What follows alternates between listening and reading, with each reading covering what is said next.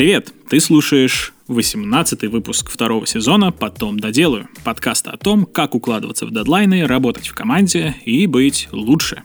У микрофона Александр Машков, со мной здесь по традиции Иван Мараховка, SEO-сервиса по управлению проектами ВИК. Всем привет. А в гостях у нас Павел Симонов, директор по маркетингу Skillbox.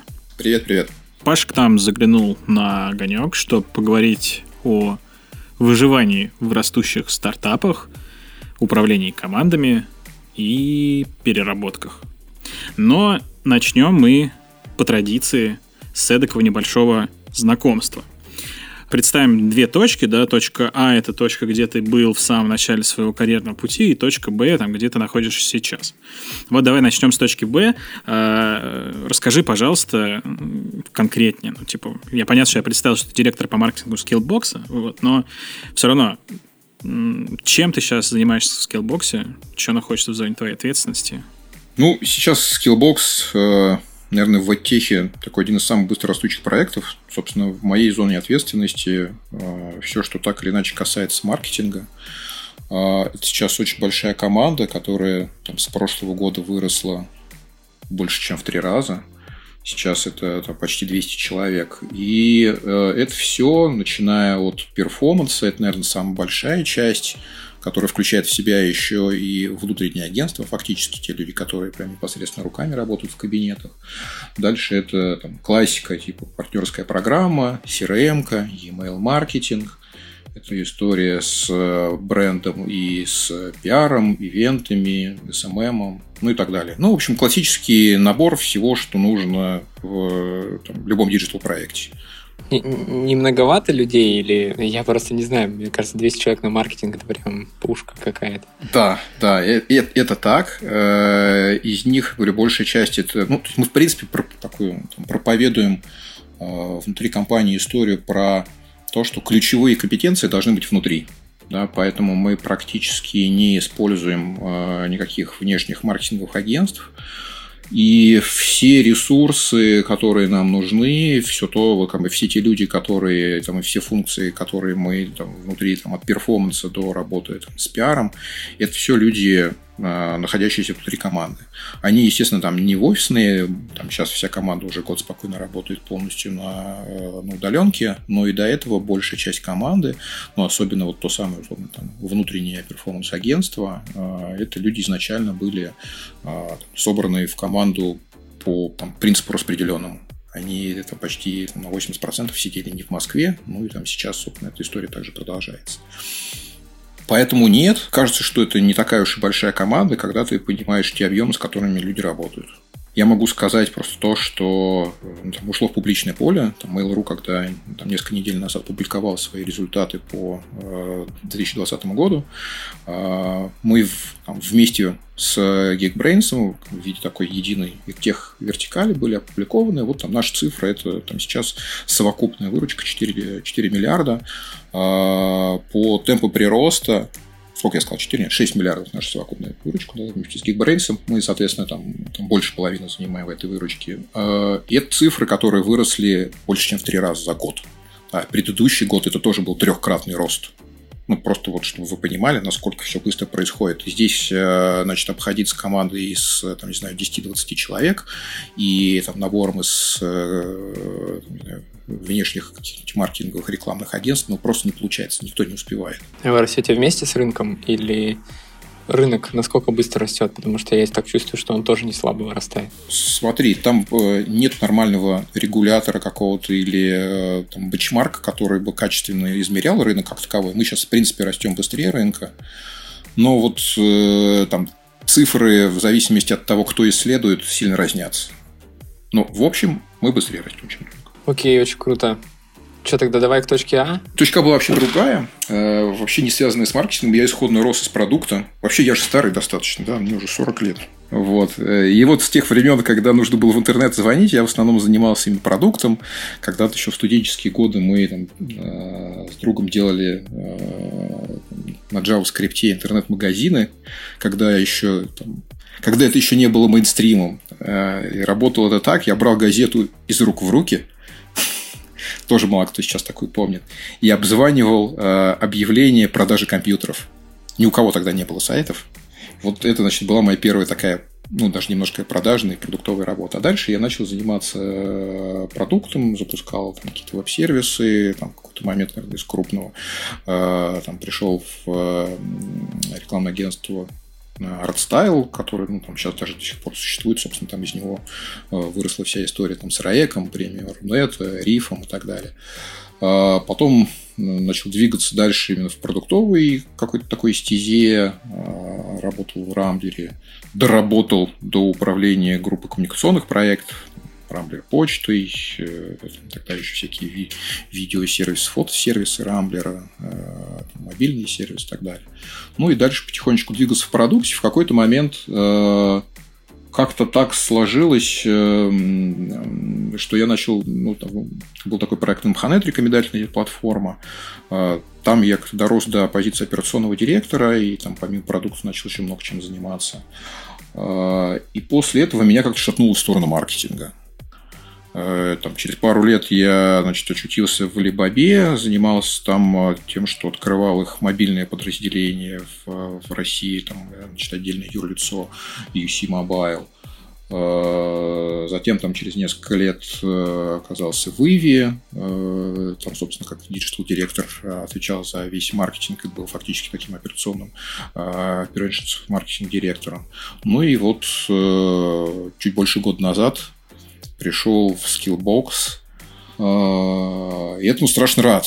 Мне кажется, что вот я пришел в какой-то вот, знаешь, как Красиво это называется точка бифуркации. В мае прошлого года на рынке теха было ровно этим. Ну, то есть после этого все начало не просто расти, а расти экспоненциально. И как ни странно, кстати, история с пандемией вот прям, знаешь, в цифрах выручки и в э, каком-то таком, знаешь, когда вот все прям плюсанула, она отработала только месяц. А потом рост начался на самом деле органический. Ну, то есть у людей некий mindset переключился. Э, у людей вот как-то вот голова стала по-другому работать. Ну, то есть если вот там март и апрель, там даже чуть-чуть за захватывание мая, это был ажиотаж, но при этом без денег. Да, как, ну, если помните, у медиа, например, в этот момент вообще кошмар случился, да, потому что стало чудовищно много трафика и чудовищно мало денег. Вот у нас тоже стало очень много трафика, очень много за, запросов, но при этом конверсия и там, деньги, которые приходили, ну, там один в один не отработали, ну, потому что люди были просто в там, таком паническом состоянии. А дальше все выровнялось, и вот этот как бы растущий спрос равновесился с э, ну, как бы растущей выручкой. Ну, то есть там деньги, условно говоря, начали расти так же, как и там, вся аудитория, как весь спрос. А что изменилось, по-твоему? Ну, с одной стороны, просто у всех стало меньше денег, и все захотели что-то поменять. Там, я работал турагентом, турагентство умерло. Что делать? А с другой стороны, ну, как-то там, я сейчас заказываю еду, еда приезжает на дом, я смотрю, не знаю, там кино в онлайне, я вообще все делаю в онлайне, а, ну, в общем, поучиться, наверное, тоже не так страшно. Ну, вот эти какие-то два фактора, то, что там, да, денег стало меньше, и э, там, э, а вот вроде как, значит, вот в digital е деньги все-таки есть, программисты нужны, э, маркетологи нужны, э, там, продуктологи, прожектологи и прочие нужны, там, почему бы мне не пойти не поучиться? Как-то вот так. Возвращаясь к Skillbox у, ты сказал, что у вас сейчас большая команда, и она выросла при тебе, получается, да, до таких больших размеров? Да. Вот ты, как человек, который попробовал, ну, скажем так, типа управления относительно... Какого размера команда была, когда ты пришел? Ну, она уже была достаточно большой, это было где-то порядка, мне кажется, 50 человек. Угу. Но сейчас там больше 200, да? Ну, там около 200. Ну, вот ты, как человек, который управлял командой, там, условно, в 50 человек, и сейчас управляет командой э, в 200.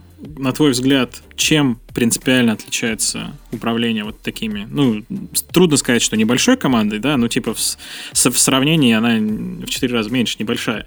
Чем отличается управление вот такой небольшой командой от управления действительно большой? Слушай, ну пока у вас э, человек там 15-20, как минимум со всеми можно бухать. Ну, по, по сути дела, это означает, что ты э, вот те самые короткие связи работают, про которые все любят говорить. Ну, то есть ты людей знаешь, что людей э, видишь. А самое главное, что ты ну, как бы на операционном уровне можешь все контролировать. Ну, то есть ты более-менее понимаешь, где конкретно происходит, ну, вот прям до, до, до определенных деталей. Ты можешь быстро что-то там менять, ну, то есть у тебя такое немножко ручное управление идет. Даже, наверное, в команде там человек до там, ну, 20-25, ты еще можешь быть специалистом а, ну, в смысле, что как бы не менеджером. Ну, то есть, как бы ты можешь, э, значит, что-то умное, как э, там человек, разбирающийся в маркетинге, э, где-то вот там, значит, приносить и рассказывать. В момент, когда у тебя есть уже ну, там, подчиненный первого уровня, а у подчиненных первого уровня появляется второй уровень, а потом у них еще может появиться и третий уровень, вот в этот момент все, ты специалистом, в принципе, перестаешь быть. Ты остаешься только менеджером на то, чтобы быть специалистом и там, во что-то погружаться, у тебя нет ни времени, но самое главное, в этом фокуса не должно уже быть, потому что иначе ты будешь просто косячить в основной твоей функции в менеджерской. Ты в какой-то момент перестаешь нанимать людей сам.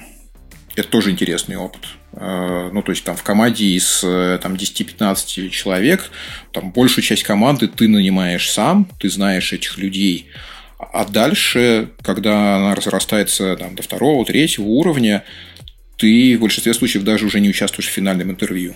Здесь важно, чтобы ты доверял вот как минимум тем людям, которых ты нанимаешь или которые там, с тобой уже там, исторически работают на первом уровне. Но это тоже как бы какой-то такой момент про то, чтобы знаешь, отпустить и э, внутреннюю какой-то такой то страх и внутренний ну, как бы ощущение потери контроля, вот э, как-то с ним, с ним сжиться, его принять. Но вот у нас как раз у нас вчера выходил выпуск про делегирование, про проблемы с этим связанные. Э, ну вот тебе тоже такой вопрос, а как ты э, справился с этим? Наверное, историю про делегирование все-таки какую-то более-менее острую я пережил достаточно давно, да, и ощущение, что, блин, ну как бы сам бы я руками гораздо быстрее все сделал и лучше бы, ну вот как-то, наверное, лет, э, не знаю, там, 10 назад вот это осталось где-то позади. Но там, тем, тем не менее, все равно это, знаешь, как выход на сцену каждый раз даже хороший артист все равно переживает. Ну, да. Вот я, значит, точ, точно так же здесь э, в момент, когда у тебя, там, не знаю, какое-то там изменение в структуре, и ты там, не знаю, создаешь новый отдел, какую-то новую функцию, и ты там начинаешь туда набирать отдел, там полностью это все отдаешь куда куда-то. А, там, что-то, например, что ты вначале стартовал сам. А, ну вот в этот момент есть с одной стороны вот какая-то такая напряженность, а с другой стороны, ну через пару дней буквально ты начинаешь, или там не через неделю ты начинаешь ловить такой кайф, что, блин, не надо в операционку лезть. Ты можешь спросить, узнать, поставить задачку, э, значит, и получить обратную связь и посмотреть на циферки, и на этом успокоиться. Но это же прям как ты знаешь, как колесико поставил вот в механизм, оно начало крутиться. Класс. Это круто, когда есть позитивный опыт того, что ты да, такое отдал кому-то, потом там что-то происходит в черном ящике, вот, и ты узнаешь там фидбэк, видишь какой-то результат. Вот. А когда там в этом ящике что-то не происходит, это, конечно, обидно. Здесь понятно, что не будет возможности, вот опять же, да, как, как специалисту влезть внутрь глубоко. Ну, то есть здесь важно, чтобы у тебя была наверное, с командой договоренность про Э, такую некую эскалацию. Ну, то есть те люди, которым ты доверяешь, должны не бояться э, просто прийти и вот ту самую проблему быстро тебе показать. Угу. Ну, вот, э, значит, условно отстроенная обратная связь, она, ну, на самом деле, скорее еще и в области такой как бы, отношенческой лежит. Ну, то есть, э, люди должны понимать, что это вот как бы, это история, которая мне важна и нужна, точно так же, как им. Это не история про их косяк. Да, это история про то, что вот проблему надо сразу передать наверх, ну, как бы того уровня, которого нужно, чтобы она пошла наверх. Проблема одного – это проблема всех. Ну да, да. Но и при этом самому, наверное, перейти на уровень ну, условно такого управления по цифрам. Ну, то есть для себя вытащить э, вот, ну, там, и для каких-нибудь там э, weekly митингов в каждом из направлений набор ключевых э, цифр и смотреть в первую очередь на них, да, для того, чтобы у тебя был еще некий объективный показатель того, что там сейчас зона зеленая или началась какая-то красная зона. Ну, то есть, э, там, проблему могут не успеть вытащить, и ну, там, через какое-то время, если ты смотришь на правильный показатель, то он должен как раз начать минусить. Mm-hmm. И это уже как, ну, как бы типа следующий уровень э, обороны. Да? Ну, то есть, там, если первый уровень обороны с эскалацией не прошел, а, ну да, наверное, время ты чуть больше потерял. Но вот как бы на уровне того, что ты смотришь там, на некий там дэшборд и на некие цифры в формате там, weekly митингов с руководителем направления, как минимум ты там, знаю, может быть, с потерей э, там, нескольких дней, но там, в цифрах это увидишь. Ты с первым уровнем общаешься в основном? Или ты ниже тоже спускаешься, типа узнавать, как там у ребят дела? А, ну, там, прям конкретным исполнителем? Ну, спускаюсь, конечно. Не, конечно, спускаюсь. Ну, все зависит, потому что структура сейчас, она не очень плоская. То есть, э, там где-то есть три уровня, где-то есть два уровня, где-то есть только один уровень. Ну, там, по направлениям, если смотреть. Где-то я спускаюсь только, ну, то есть где-то я разговариваю только на первом уровне, например, там, по команде, по внутренней большой команде перформанс, которая работает э, ну, фактически как такое там, большое перформанс-агентство. А я вот на, скорее на первом уровне только общаюсь, и э, ну, там просто структура выстроена таким образом, что есть еще отдел э, перформанс-менеджеров, которые как такие мини-директора по маркетингу в своих направлениях э, закрывают всю историю с платными каналами. Да, вот там с ними я общаюсь там, на, там, на первом и втором уровне, а вот как бы то самое внутреннее агентство мне достаточно обычно первого уровня. В первую очередь история про найм, про э, ресурсы и про структуру. Да, а дальше проблемы, которые там возникают с ребятами, они скорее возвращают, ну, как бы приходят ко мне сбоку э, от э, вот, э, тех самых лидов перформанс-менеджера. И такой вопрос еще. Стримы как эм, э, участники, ну не участники, грубо говоря, а владельцы стартапа. Спортсмены. Спортсмены, да, владельцы стартапа. Э, мы постоянно там бежим итерациями, что-то делаем, ставим себе задачи на неделю, на две, месяц. Вы считаете себя стартапом или вы уже бизнес, и вы там у вас другие процессы? Ну, мы, наверное, местами вынуждены быть бизнесом. Это вот та самая Значит, тут тоже отчасти ответ на вопрос, что, что меняется в большой команде. Ну, то есть, там ты начинаешь работать с регламентами.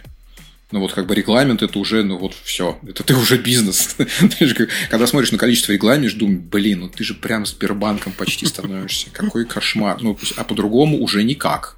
Ну вот, вот все. Ну блин, регламенты это круто ведь. Ну да, да. Ну вот, понимаешь, как бы регламенты и стартап, кажется, что это значит, две вещи несовместные. Ну поэтому, короче, это какая-то уже, мне кажется, такая выхолощенная история, знаешь, как лыжники и сноубордисты, и там, значит, стартапы и корпорации ну, как бы жизнь обычно в каком-то миксе. Ну, то есть ты в части процессов, да, когда они становятся, ну, когда участников становится много, да, потому что ну, там структура уже у тебя вырастает, у тебя, например, есть процесс, ну, в качестве примера это там сборка лендов по курсам.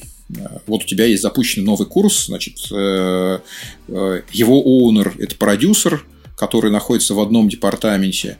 Э, там, для того, чтобы собрать этот самый курс, нужно сделать копирайт по нему. Это, соответственно, там, отдел копирайта. Есть еще дизайнеры, которые находятся в другом департаменте. Есть еще там перформанс-менеджеры.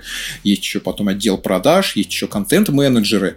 Ну, то есть, штука, которую в стартапе, по идее, собирает на тильде один дизайнер, которому там пару человек постучались, ну и, в общем, как бы все порешали. А, а здесь у тебя идет поток, здесь у тебя есть завод, а как бы завод не может работать без регламента. Ну вот, э, наверное, в части вот э, ну, как бы таких заводских процессов, да, это уже ну как бы не совсем стартап. Много времени теряете на этих процессах? Ну, так, э, я думаю, теряется что-то. Ну, я, я не могу посчитать это в ну, там, там у тебя, понимаешь, потери времени против рисков ну, как, каких-то там глобальных факапов и потери скорости. Да. Угу. Вот оно, наверное, одно другое уравновешивает.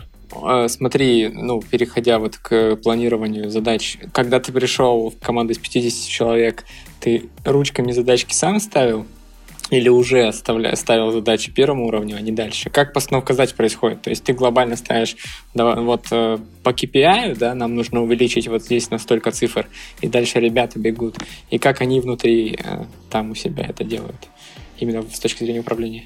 KPI и там, ну, долгосрочный план некий, условно говоря, на год, и какой-то там краткосрочный на этот месяц, это скорее все-таки цифра, э, просто о которой мы договариваемся, а дальше все равно есть э, ну, какой-то там процесс постановки задач.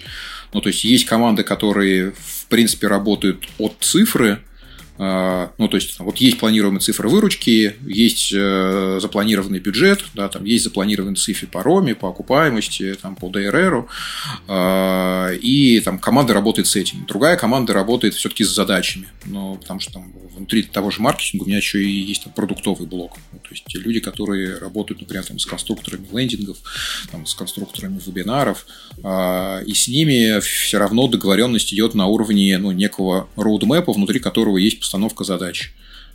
И там часть задач я все равно продолжаю ставить. Но, наверное, я в меньшей степени ставлю их условно в жире. Да, я все-таки в большей степени их ставлю а, либо в момент ну, вот, э, там, живого общения какого-то там weekly митинга, либо какие-то там более мелкие задачи в, там, в Slack, ну, там совсем редко, наверное, в почте, ну, в основном вот как бы Slack плюс живое общение. А, вот как бы уровни формализации до там, типа жира и какая-то там прописанная задачка – обычно просто не хватает времени. С одной стороны, с другой стороны, я понимаю, что э, нужно дать ну, какой-то верхнеуровневый посыл, да, и э, дальше просто договориться про детали, ну, там, в момент, условно говоря, какой-то там следующей встречи.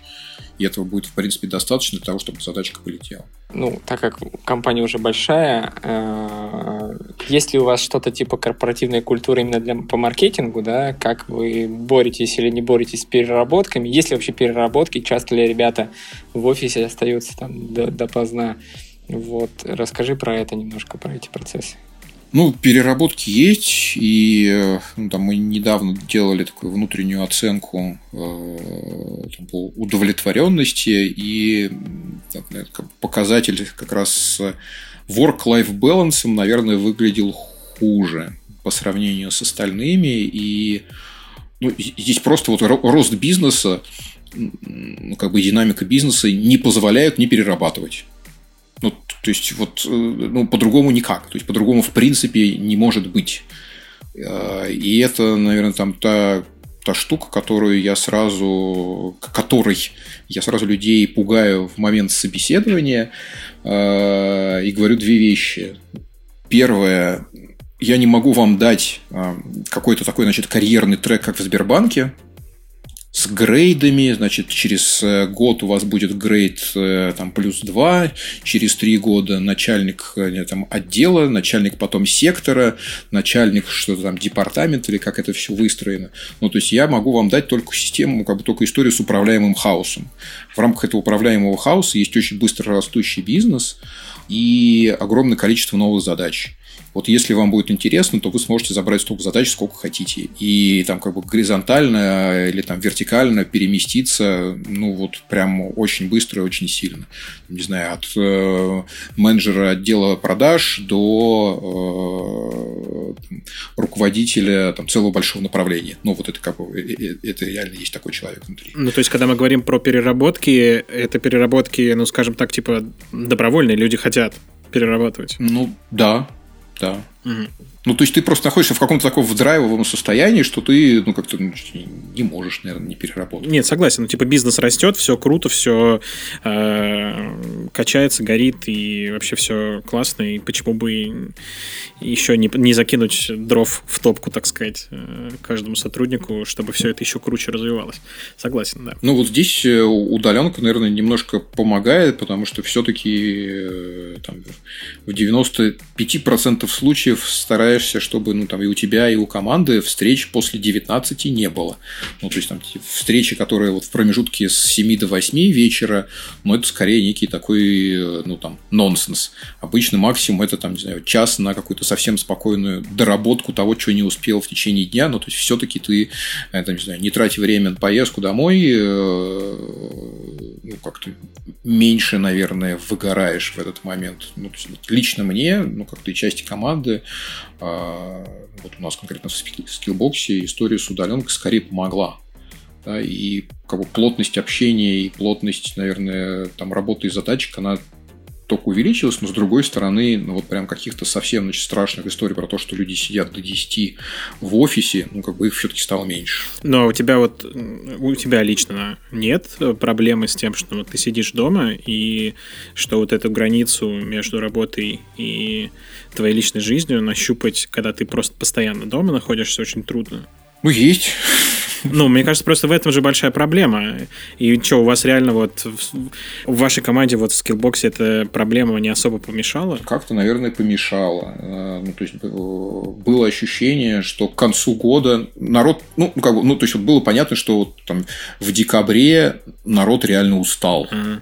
Ну, то есть, вот все, все вот просто там физически, ну, это, это характерно вообще для декабря, в принципе, да, ну, то есть, это у тебя как бы ощущение, что вот ты подошел к какому-то следующему рубежу.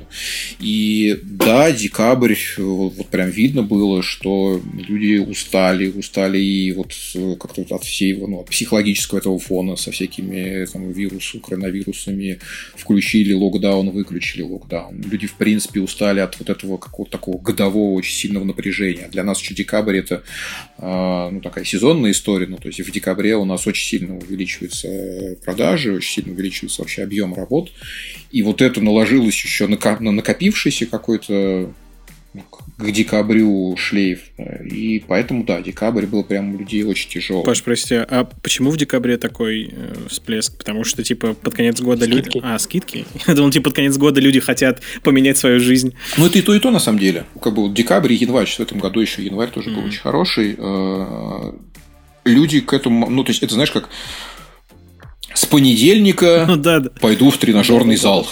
Ну, у меня просто, у меня практически вот, каждый декабрь. В следующем тогда... году ну вот, да, да, да. То есть, блин, не буду покупать себе новый телек, себя радовать, а вот пойду лучше учиться. И, ну, как бы оно как некий такой психологический паттерн работает, ну, и это еще, естественно, подстегивается э, там, скидочными, ну, как бы, наш, нашими скидочными, скидочными активностями, вообще, как бы, активизацией во всех каналах. Ну, то есть, мы вот эту вот историю еще пытаемся сами, ну, как бы, допушить дополнительно. Угу. Поэтому, ну, получается, что декабрь, наверное, один из самых высоких месяцев. Слушай, ну говоря про развитие, про обучение, э, если посмотреть на это в разрезе вот вашей команды, вы занимаетесь ли этим? Ты, может, как-то к этому относишься сейчас, или ты уже тоже это как бы делегировал и вообще в это не лезешь? Как у вас происходит развитие вот команды и с профессиональной точки зрения и в плане hard и soft skills? Как это у вас реализовано? Сейчас есть просто выделенная функция, которую мы там, недавно внутри маркетинга, в принципе, внутри компании э, начали пробовать. Там есть э, такой HRBP, в каждом из направлений есть отдельный специалист, э, я не помню, как там красиво это все называется на hr языке. Значит, правда HR? Скажи что-нибудь на HR. Вот у них есть, значит, какое-то красивое название красивое название для человека, который как раз работает с э, такими образовательными траекториями внутри. Ну, у нас здесь специфичная э, история, потому что ну, как бы внутри компании ты можешь пройти любой из курсов скиллбокса бесплатно приходи, выбирай, что хочешь. Поэтому вот в, в этом смысле у нас э, ну, какая-то такая немножко нечестная, знаешь, история по сравнению с остальными. А какой процент людей пользуется этим? Я вот честно не знаю. Сейчас я ждал этого значит, каверсного вопроса. Я не знаю. Не знаю. А вдруг вы только учитесь, и все, там 200, 200 человек идут учиться. Ну да. Из- из-за этого, типа, всплеск рост в 2020 году все пошли учиться. Может быть. Может быть. А, ну, а с точки зрения как бы моего текущего отношения и а, ну то есть у меня там есть договоренности и на, на, на внутренних встречах ну, как минимум с теми людьми с которыми я напрямую общаюсь ну там мы ну, где-то, наверное, там раз в полгода к этой теме, ну, там, стараемся как-то вернуться. Ну, плюс э, все-таки ребята и команда как-то подобралась с высоким уровнем осознанности. Это, знаете, ну, там для меня это на самом деле, ну, прям какое-то такое прям облегчение, да. Ну, то есть, это люди, которые, ну, извиняюсь за булшитовый язык, но просят обратную связь. Ну, ну, вот ну, прям вот, ну, и это круто, ну, прям это реально круто.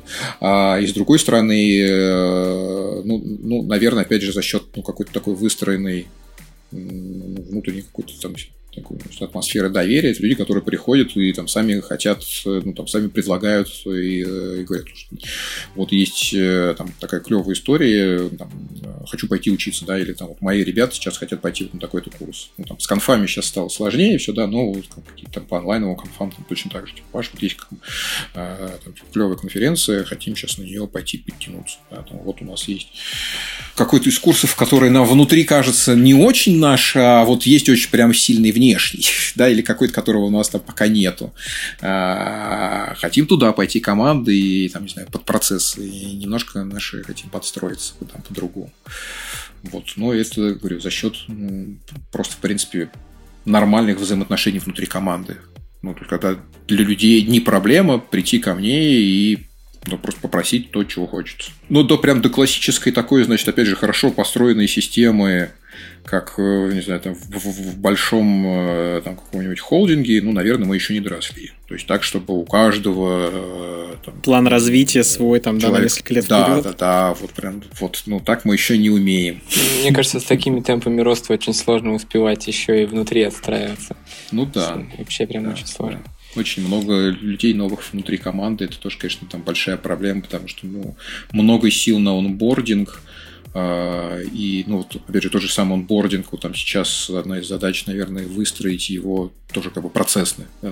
Регламент для онбординга написать. Сейчас, сейчас он такой, так себе слабоватый. Ну, где-то в некоторых командах прям клево сделанный, но где-то пока еще значит, слабоватый. Ты сам занимаешься своим сейчас вот саморазвитием как-нибудь? Я понимаю, что ты в digital е уже давно и уже собаку на всем этом съел, вот, но может ты как-то чем-то занимаешься еще? Чувствую, что ты в чем-то еще не до конца прокачался. Ты ходишь на курсы в Skillbox какие-нибудь? Слушай, ну у меня э, открыт курс наш э, собственный э, директора по маркетингу, ну в смысле в нашей LMS и э, директора по диджитал-маркетингу. Я так иногда просматриваю какие-то лекции, э, ну, какие-то вещи, не знаю, что-то, что-то иногда там комментирую людям, что-то ну, как бы для себя тоже новое узнаю. А так вообще есть мысли, которые, значит, я еще не, не, внутри никому не озвучивал, но у нас есть, значит, новое запускающееся направление и там новый продукт BA-ный. Вот э, я бы, наверное, пошел бы на наш внутренний MBA, ну, в смысле, на внутренний, я имею в виду, на Skillbox, который появится скоро. Аналитику? Нет, про MBA, MBA. А, обычный, а, MBA, все, все, все. Да, обычный классический, вот, э, как бы взрослый MBA. А, с одной стороны, наверное, немножко скучный и какой-то такой выхолощенный, ну, вот как бы ну, в, в понимании таком MBA, что-то, значит, из разряда вот этого самого там булшитинга такого, значит, тайм-менеджмент, MBA. Как раз то, о чем мы рассказываем. Да, да, да, да, да, да, вообще, фу, господи, ересь. Вот, а, но я понимаю, что хочется, наверное, вот там в части, в части управления, в части э, какой-то вот такой осознанности именно там, по работе с стратегией. Э, По-взрослому. Послушать, да, что-то взрослое. Угу. А анонсировали уже NBA от вас или нет еще? А, да, две. Нет, неделю назад, по-моему, у нас был как раз день открытых дверей такой, и э, Дим Крутов, наш гендиректор, его анонсировал. Вот, можно воспользоваться... Я не сливаю ничего пока, да, я пока ничего не сливаю. Использовать э, подкаст как рекламную интеграцию. Пусть слушатели записывают. Слушайте, такой мощный курс. Сам себе откладываю.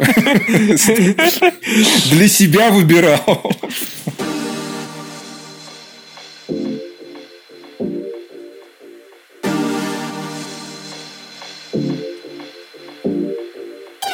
Ты выгораешь часто? Выгорал за этот год, пока был режим, так сказать, турборежим включен, пока росли? Было такое, что ты сказал, все, я не могу, мне нужен отпуск?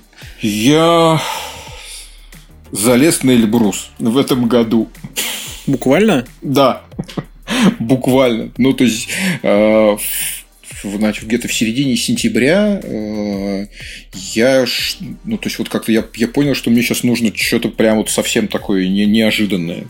Ну, то есть, вот что вот мне прям нужно сейчас как-то прям мощно переключиться, переключиться. И, знаешь, как, ну, на ловца и зверь бежит, и, значит, случайно, совершенно случайно где-то вот в первом круге там, в Facebook пролетело.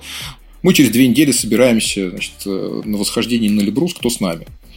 И я вот, типа, о, Класс. Пойти на Эльбрус. Почему нет? И вот. Помогло перестроиться чуть-чуть, ну там отдохнуть? А, ну, мне кажется, да. Это прям ментально такой пинок такой небольшой э, дало.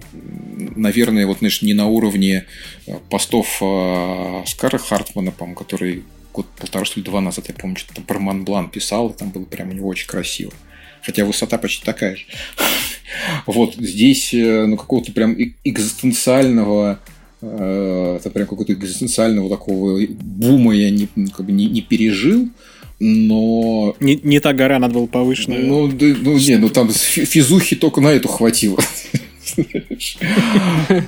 Но все-таки вот прям, э, ну, перегруз был мощный, ну, то есть он просто на уровне физики какой-то, вот, что ты, во-первых, понял, что ты туда можешь вот, зайти. Ну, то есть это как-то еще, ну, вот, ну, просто помимо физической какой-то перестройки, еще и дало ощущение, что большие э, какие-то кажущиеся совсем нереальными цели, они, в общем, вполне себе достижимы. А есть, э, ну, ты, это первая гора или есть ты еще куда-то восходил? Это вообще первая гора. Ну, то есть я как-то, ну, до этого всякие там сноуборды и, и прочие вещи, но альпинистом никогда не был. Ну, то есть это был... Он, в принципе, по сложности Эльбрус это все-таки трекинг, это не скалолазание, да, это не альпинизм. Ну, то есть ты туда заходишь, э, ну, там, да, с кошками, там, с ледорубом, но это только последние, буквально, там, типа, 300-400 метров подъема. Но, в принципе, это просто трекинг. Тяжелый, перед ним ты готовишься неделю, перед ним ты делаешь там, э, э там, полудневные или там, дневные выходы, там, э, снизу там, вершину Чигета там, и так далее. Заходишь, э, там, готовишься, живешь на там, 3,5 тысяч метров, чтобы при, привыкнуть к отсутствию, ну, как бы, к пониженному содержанию кислорода. Но это все-таки трекинг. И это как бы штука, которая, в принципе, при очень средние, очень необычные физнагрузки, в общем, доступны. Поэтому будет желание попробовать. Так, слушай, я заинтересовался. А какие там телефоны, адреса, сколько стоит? сколько стоит забраться на Эльбрус вообще? Господи, дай бог памяти. Что-то в районе 30-40. Оп, прям вообще. Дешевле Крыма. Ну, ну да, гораздо. Что-то вот такое. Э, если что, могу дать, да, могу прям офигенного гида рекомендовать. Мне кажется, гид не будет понимать, откуда у него заявки. Лидогенерация вдруг пошла такая жесткая. Слушай, а цели какие-то поставил, может, на следующий год личные, ну вот именно в этом плане, или э, оно вот это была разовая такая акция у тебя? Ну, и из целей наверное, как-то более, более плотно и значит, увесисто заняться фридайвингом. Это когда ты значит, на задержке дыхания ныряешь вот я значит, очень давно этой темой всей занимаюсь, но я, значит, так, как есть диванные аналитики, а я вот такой бассейновый фридайвер всегда был. А на сколько ты задерживаешь сейчас? 4.30. Ничего себе. Ну, я и минуту, наверное, не продержусь. Ну, вот да. Ну, там важно же как бы глубина, ну, то есть самое главное, какую глубину ты ныряешь. Ну, то есть я пока там типа на 30 ныряю. Это такой для старта. Вот. И я в прошлом году буквально там пару выездов делал, там по, по России, в Казани нырял, там, здесь в Подмосковье нырял. А, ну, на этот год я решил, что ну все, пора с этим э, завязывать, и пора уже на море нырять, как, как все нормальные люди. И это, наверное, вот из челленджей какой-то таких небольших э, физических э, вот, в планах на этот год. Так-то, если тебя послушать, у тебя прям есть штуки, которые помогают тебе не выгорать, даже не связанные там, с планированием. Ну да. Какими-то такими организационными моментами. Спать. Надо спать. А, ну, кстати, про режим. У тебя какой режим вообще? Во сколько ты встаешь? У меня много детей, поэтому я люблю каникулы детские больше, чем дети, мне кажется. Потому что это единственное время, когда я могу спать хотя бы до 8.30. Так я встаю в 7 для того, чтобы детей развести в школу. Сколько у тебя детей? Трое. У тебя разные школы, ты их прям... Да, ну у меня младший еще в садик, а старшие и средние, они в разных школах, поэтому их приходится вести сначала одного в одну, второго в другую. Ну, так, вести именно на машине. Как э, работа и семейная жизнь? друг к другу ты или, или у тебя есть прям вот вечером домой пришел, все с семьей, или бывает, или, вернее, если ты из дома работаешь, или ты в офисе, я вот этот момент что-то... Ну, я сейчас большую часть в, в, из дома. То есть в офисе я прям сейчас редко ну, появляюсь, пока, но редко достаточно. А на данном... Вот сейчас ты где? Сейчас я дома. А, ну вот, всех выгнал из комнаты, да? Ну да, да, да. Ну, я просто за городом живу, мне, наверное, проще. А, в этом смысле. Я могу выгнать... Э, из дома всех просто. Да, из дома, да. Пусть там, бабу лепят. А так, слушай, ну вечером все равно что-то как-то случается. Ну, то есть, э, ни хрена не успел, и такой, э, ну, то есть, я там работаю на, там, на одном этаже, да, как, как вся жизнь основная происходит ну, там, на первом этаже, там, как такой общественный семейный пространство. И ты такой, значит, с чувством вины в подбушку, в подмышку с ноутбуком идешь, думаешь, ну, ладно, сейчас вот чуть-чуть потом поработаю. Сейчас они спать все лягут, и ты чуть-чуть поработаю. Ну и часто как бы себя не успеваю остановить, и вот как там как пошли все мыться, э, там, укладываться, значит, открываешь, и, блин, час времени или там часа два времени где-то, значит, типа с пол двенадцать, с пол одиннадцатого или там в одиннадцать до двенадцати, блин, убиваешь на эту фигню. Но по рукам себе бью. Э, и, значит, там в Slack я практически э, там, отучился смотреть после восьми, но и в выходные тоже. Я хотел спросить у тебя еще про планирование, про твое личное, типа как у тебя... Ну, я понял, что там ты встаешь сейчас рано, а вот э, в плане рабочего дня, какими принципами ты руководствуешься, распределяя там свои задачи на день? Может быть, это timeblocking, может, что-то еще? Как ты с, планируешь задачи себе там на периоды, там, на день, неделю, месяц, год? Ну, это, наверное, что-то, что можно условно таймблокингом назвать. Ну, то есть Google календарь, который э, почти всегда ну, там, забит процентов минимум на 70.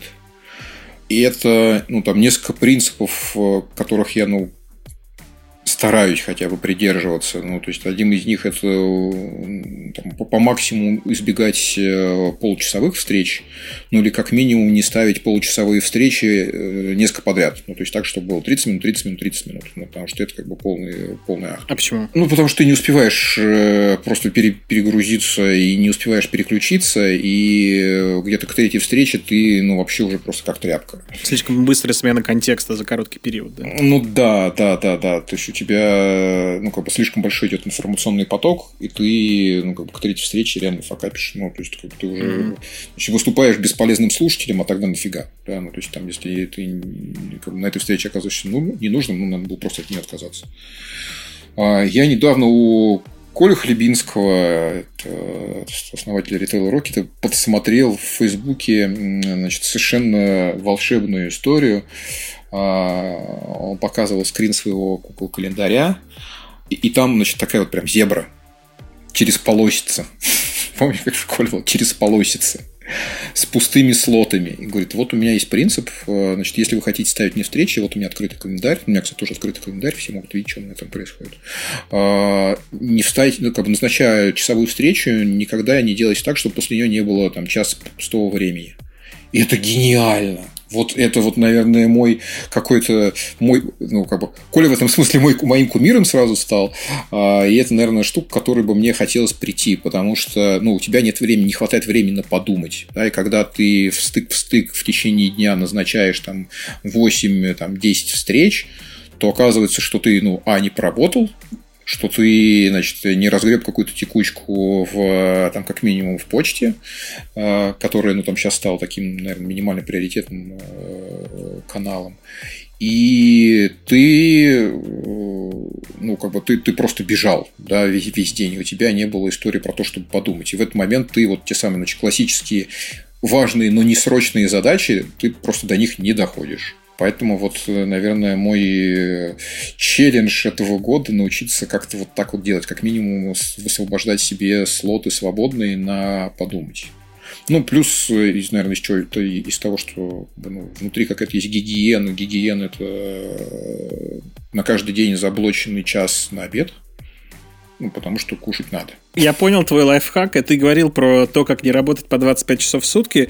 Я понял, как ты это делаешь, что у тебя просто есть пустые интервалы, когда ты не работаешь, и бац, и у тебя уже э, много часов свободных не занятых работой. Ну, как, как, как-то да, да. Ну, и там тот же самый спорт должен просто вот как бы стоять в календаре. Все, вот он стоит.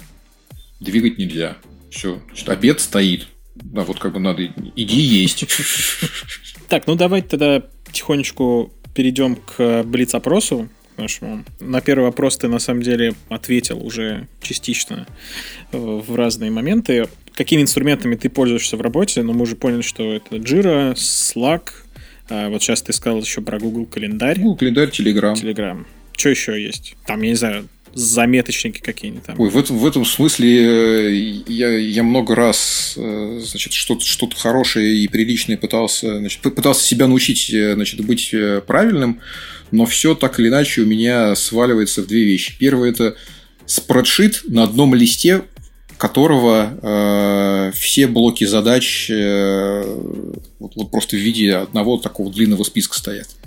И текстовый файлик. Текстовый файлик – это абсолютно идеальная штука, потому что вот когда ты сидишь сейчас вот в моменте разговариваешь с человеком, ну вот я не умею никуда больше писать, я умею просто взять, брать, накидывать какие-то вещи себе в текстовый файлик. Вот у меня обычно в течение там, дня после нескольких встреч э, там, собирается тупо текстовый файлик, и потом из него я какие-то штуки перетаскиваю вот по задачам в э, этот самый спредшит. Спредшит у меня как раз, э, э, ну, как бы это повод для разговора с, там, с каждым из лидов направлений вот в рамках наших там митингов, митингов или там, еженедельных встреч. Ну, такой прям староверный подход у тебя. Да просто ад. Ну, ну, ну ничего больше не получится. Ну, не работает у меня больше ничего. Не, ну... ну, не могу, да. Я в этом смысле по старинке. Слушай, а команда сидит в чатиках в Телеграме или это только Slack? Э, сидит, э, ну, там в чатиках в основном все-таки, когда это какие-то пересекающиеся коммуникации с внешними людьми, ну, то есть, когда это ну, люди... типа как с нами. Да, да, да, да, да. Вот тогда все-таки телега. А так по внутренним вещам это все-таки там я уж не знаю, сколько там десятков этих чатиков, ну вот там несколько десятков, может быть, там уже даже под сотню э, каналов, ну, там, чатиков каналов. К Слаку и вот ко всей этой истории э, это, конечно, одна большая ненависть. Ну, потому что, значит, люди, которые пришли к нам и предложили Slack, пообещали, что от e-mail можно будет избавиться и всего остального. Оказалось, ну что нет. Что теперь ты все равно смотришь, значит, теперь у тебя есть почтовый ящик, ты все равно, значит, в слайке, и еще и у тебя еще и Телеграм есть, потому что там тоже что-то происходит. Еще есть, значит, э, отдельные личности и какие-то отдельные темы где-нибудь там в WhatsApp, которые тоже вот как бы, там с кем-то ты все равно переписываешься только в WhatsApp. И оказывается, что, значит, от Slack стало только хуже. А до Slack вы чисто в почте, что ли, все общались? Ну, и там в телеге? Ну, до Slack, э, ну, там в скиллбоксе исходно, ну, как исходно был Slack. А. Э, до, до этого, да, как-то там телега, телега почта. Телега почта. Так, давай тогда следующий вопрос. Какие навыки ты считаешь важными для человека, который хочет быть э, в современном мире нужным и полезным. Знаешь, как вот в маркетинге есть бла-бла-бла, стратегия такая, стратегия сякая, значит, а есть адаптивная стратегия. Вот, значит, по-хорошему все, все фуфло, вот как бы там, большинство компаний так или иначе живет в адаптивной стратегии. Это значит, что ты, ну, в общем, через полгода можешь делать сильно разные, сильно другие вещи по сравнению с тем, что вот как бы ты планировал в начале года. Ну и вот это какой-то такой скилл внутренний. Ну, то есть уметь жить э, в ситуации некого там управляемого хаоса и уметь принимать решения э, ну, с каким-то там минимумом информации, при этом не впадать в ступор. Ну, то есть, вот какая-то, одним словом, это, наверное, адаптивность, что ли. То есть все остальное, оно как-то уже ну, там, либо нарабатывается, либо проще. Ну, то есть вот если ты с адаптивностью в какой-то момент начинаешь подгорать, то ты перестаешь успевать, да, а дальше все начинает накапливаться, и уже там какие вот у тебя там, не знаю, soft скиллы не были, э, прям сильно плохо становится. Ну и история про уметь говорить, э, какая-то такая коммуникативная зрелость, что ли. Зрелость, наверное, в целом. Отсутствие инфантильности в коммуникации? Ну да, да. Не разговаривать мимасами и вот это все. Не, нет, скорее не разговаривать, э, как вот как бы есть мнение, и оно только там мое и а, только ну, правильное. А умеете конструктивно ну, какие-то такие вещи. Да, да, да. Ну, про, про мимас это, да, слушай, Сейчас, сейчас, мне кажется, уже как-то давно никто так не разговаривает. Как ты считаешь, э, насколько большая разница я не знаю, как, какой у вас состав команды по возрастам, но люди, которые там приходят 20-25, э, сильно отличаются от тех, кто постарше в плане и коммуникации, и навыков? Ну, провокационный вопрос. Эйджизмом попахивает, товарищ. Эйджизмом. Может быть. Слушай, я что-то вот на такие обобщения, обобщения на, на обобщение такого уровня я не готов. Ну, ладно, хорошо, ну, окей, тогда. Есть, мне кажется, вот в этих обобщениях всегда есть настолько э, ну, упрощенная модель мира сразу, что ну, притянуть, наверное, за уши что-то к этому можно. Но я, я не чувствую вот этого. Mm-hmm. Ну, так же, как, знаешь, кто ваша аудитория? Мальчики 25-35, э, там, крупные города, ну, то есть, ну, чуваки, ну, come on. Ну, 21 век. Так уже не получается. Ну, также и здесь вот эти, значит, X, Y и Z ну, слишком упрощенно. Я, я не чувствую. Вот. Может, я не думал про это. Может, я вот как не выискивал вот этих особенностей, поэтому кажется, что все клевые чуваки, вменяемые и, в общем, в меру зрелый. Вам надо эти корпоративные футболки сделать с таким слоганом. Да, мерча нам что-то не хватает сейчас. Надо было больше мерча. Смотри, а какие привычки тебе мешают э, или наоборот помогают в работе? Я думал над этим вопросом, и значит, какого-то красивого ответа я не придумал. Скажи некрасиво. Скажу честно. Хрен его знает. Ну реально. Какие Может, ты зарядку с утра делаешь? Или там да не делаю я нифига зарядку. Я, я, если я плохо поспал, то вот мне хреново весь день. Вот, наверное, это возраст. Ну, вот и сейчас я не умею спать по, там, не знаю, 7, там, 5-6 часов. Мне просто реально потом плохо. Вот, не знаю. Ну и давай тогда сейчас приближаемся к финалу. Последние два вопроса. Как ты относишься к откладыванию дела на потом? Когда последний раз сам так делал и к чему это привело? Строго положительно. Чтобы порушить ваш подкаст строго положительно. А что а чё порушить подкаст? Ты думаешь, мы здесь, только, мы здесь против, что ли? Я только так и живу. Ну, я, я... ну вот, вот, вот, вот. Строго положительно. Ну, то есть, 80% проблем рассасывается через день после того, как значит, она возникла, тебе про нее рассказали. Поэтому это нормально, и ну, то есть, если, если реагировать на все и реагировать максимально быстро, то ну, в какой-то момент ты просто кончишься. Ну, то есть, угу. тебе кончится заряд, желание жить и вообще и желание видеть этих людей. Поэтому я совершенно к этому нормально отношусь. А боком когда-нибудь это вставало? Слушай, ну, конечно, когда-то боком это вставало, потому что, ну, то есть, там есть, например, там, сильно деприоритизированный в моем мире канал e-mail, да, там, несмотря на разложенные все по папочкам, все равно в какие-то моменты, там, какие-то моменты я, например, там, могу там, письмо профокапить на, там, не знаю, день или полтора, и, блин, ну, понимаю, что там было что-то важное. Ну, да, случается. Слушай, ну, а, а, опять же, вот с учетом того дискомфорта, который ты можешь словить, если будешь вести себя по-другому, ну, вот этот риск, мне кажется, оправданный. Круто. Мне кажется, у нас никто еще из гостей так сугубо положительно не высказывался. Да, не было такой еще ситуации. Да, вот так. Вот, вот вам, пожалуйста. Да они все врали вам, господи. Да понятно, конечно. Все, все любят откладывать конечно. и забивать. И... Прокрастинация наш все, да.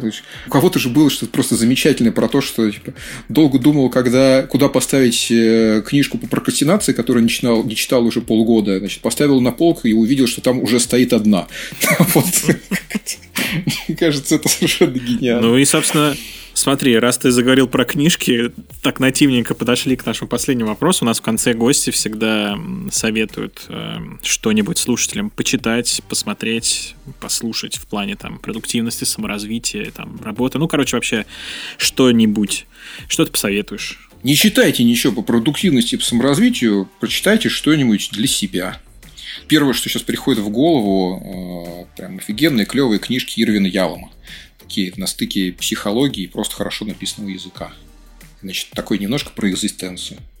Вот такие книжки почитайте. Офигенно. Ну, я обожаю что-то просто для значит, развития, условно говоря, кругозора. Э, читать, смотреть. Э, не знаю, там, N плюс один. Да, совершенно замечательный проект. N плюс один крутой, да. Вот. И, значит, в Фейсбуке это то, от чего, значит, душа отдыхает. Видишь, значит, постик, что-то там, значит, клевое. Залезаешь, читаешь. Не знаю, там, что-то про неандертальцев или что-нибудь там, не знаю, какой-нибудь наночастицах, что-то такое, значит, у них там происходит. Ну, это же клево, это, это круто. Ну, давай тогда так, а что ты последнее читал вот такое, что тебе запомнилось? Слушай, да я что-то э, люблю книжки совсем про другое. Ну, то есть я люблю книжки про биологию. Ну, все равно. Книжки... Про биологию давай. Сапиенс. Ну, кстати, да, ну, ну Харари совершенно волшебный чувак. Все книжки Харари, ну, прям вот must have.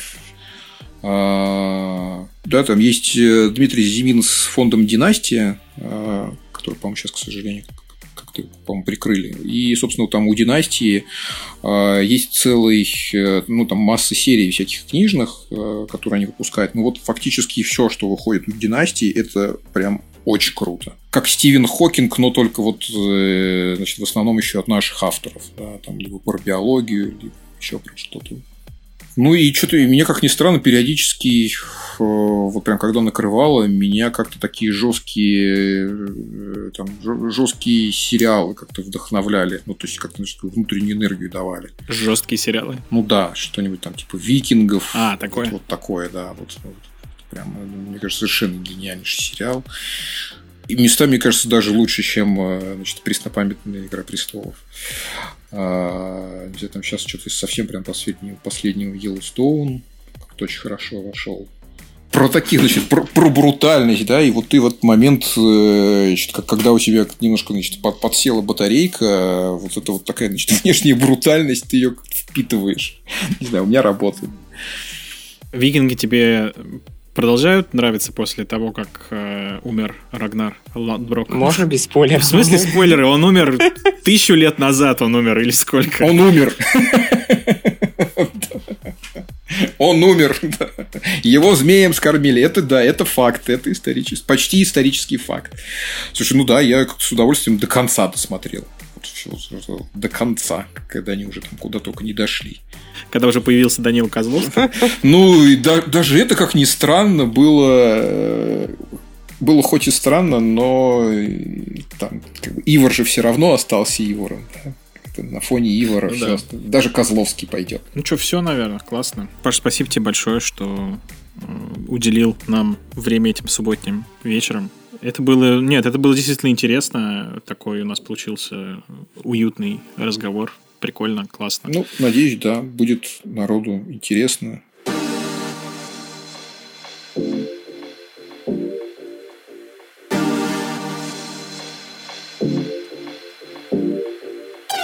Спасибо, что дослушал этот выпуск до конца. Делись им со своими друзьями и коллегами.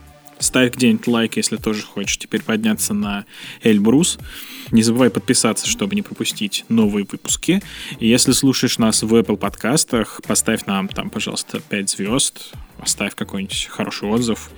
Э, это будет и нам очень приятно, и мы поднимемся в рейтинге, у нас появятся новые классные слушатели.